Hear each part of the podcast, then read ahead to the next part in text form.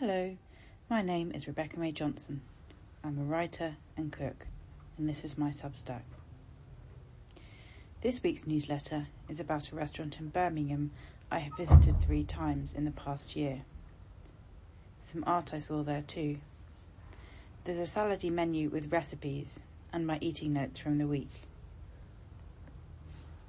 Long distance love.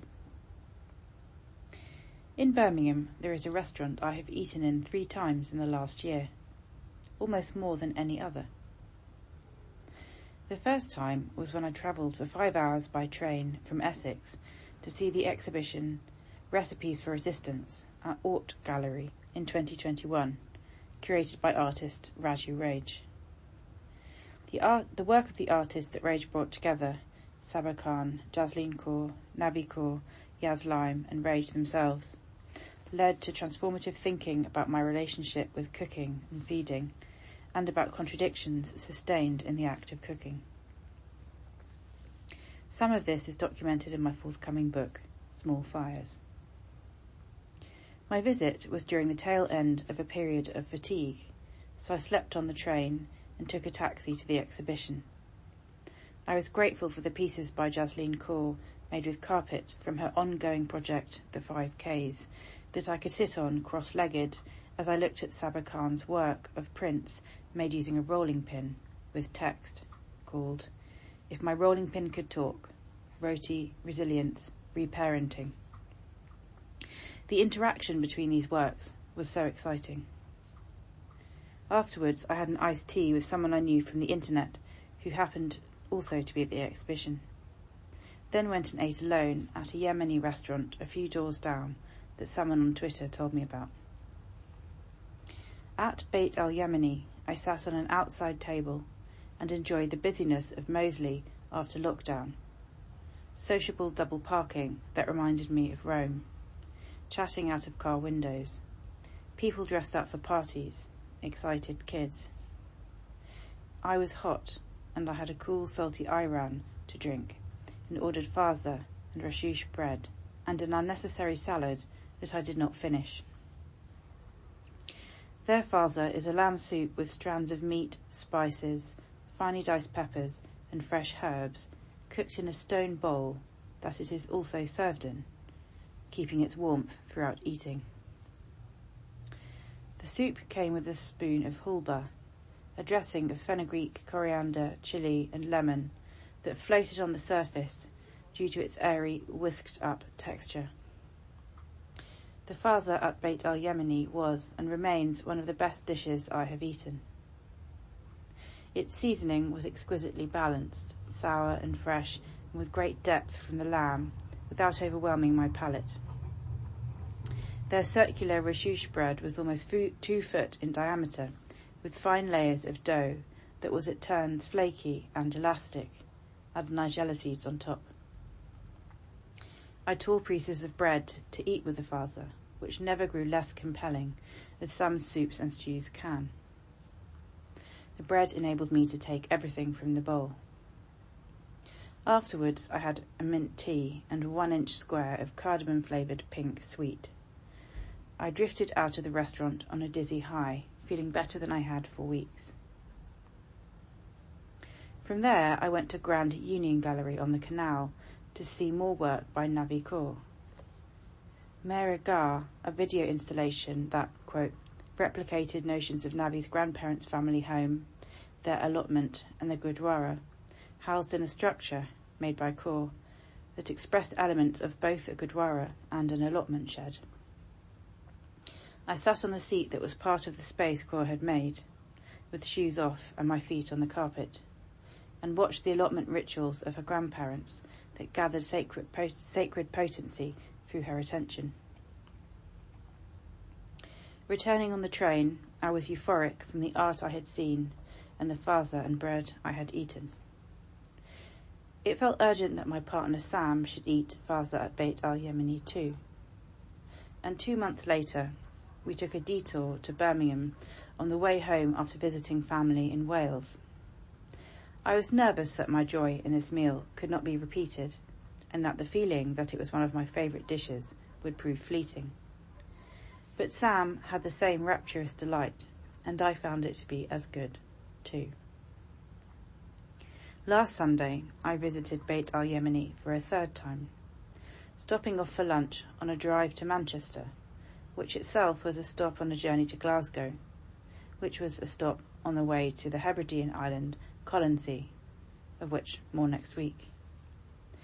We ordered faza and the rashoush bread again, then mint tea and a pink sweet.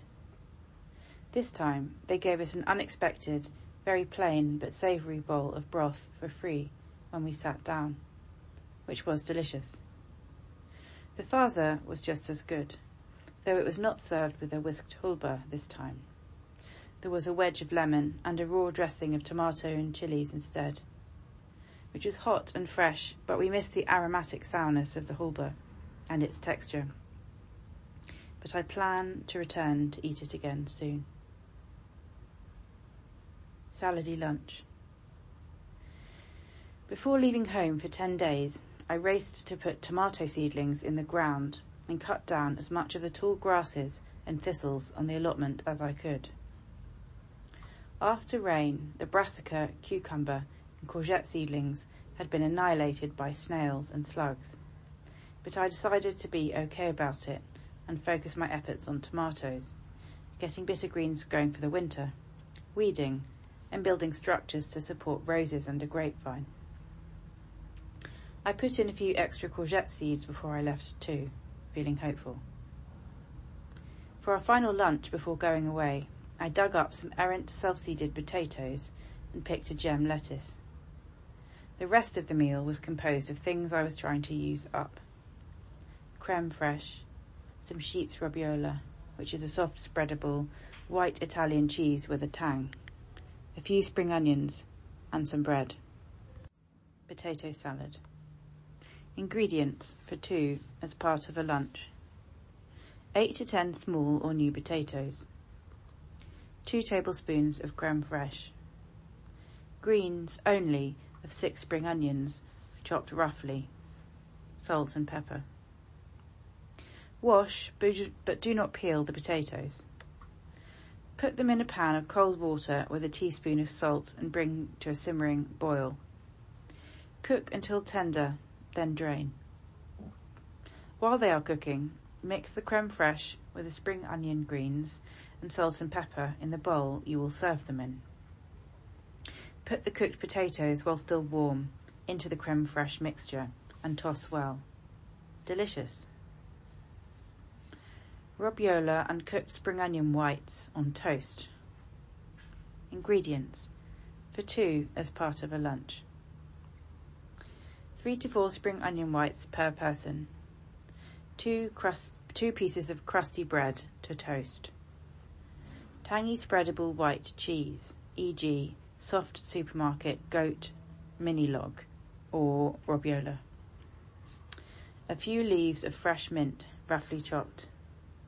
Optional, a green chili, de-seeded and roughly chopped. Olive oil. How to make. Cut a slash down the spring onion whites lengthways.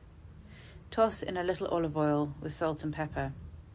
Then put in a hot frying pan and cook until browned and soft, turning every minute or so.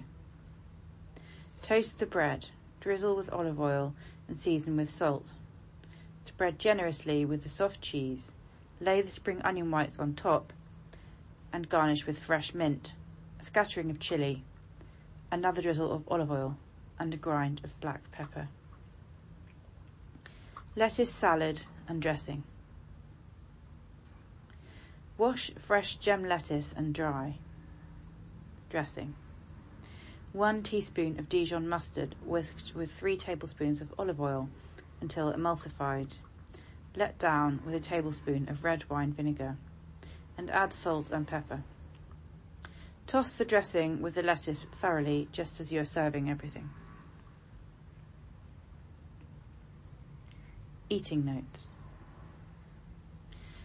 A Shake Shack burger with cheese, onion and pickle and a chocolate milkshake at Westfield in Stratford before getting the bus to visit an artist studio for a potential commission for Vittles where I have recently become an editor.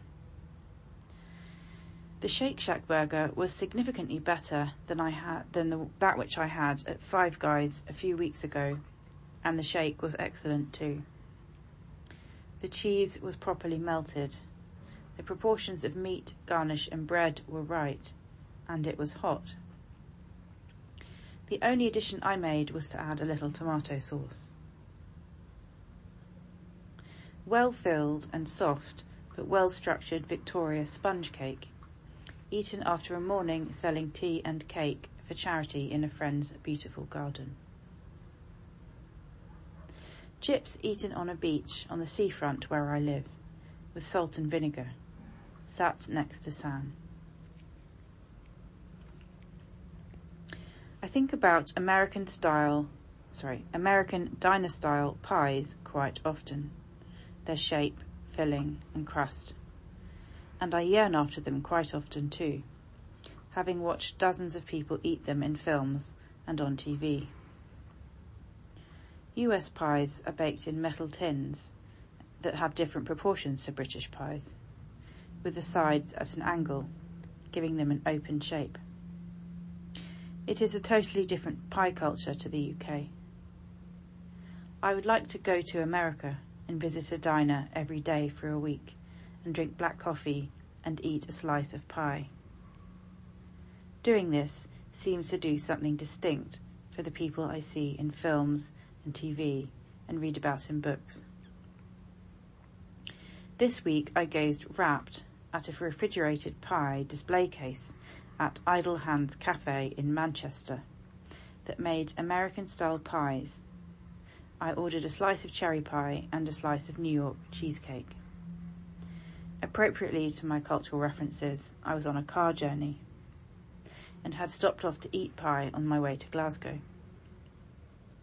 I have not eaten a cheesecake in several years, and this was especially good. Just on the right side of sweetness, very cool, with that intriguing quality that cheese possesses. Thanks for listening.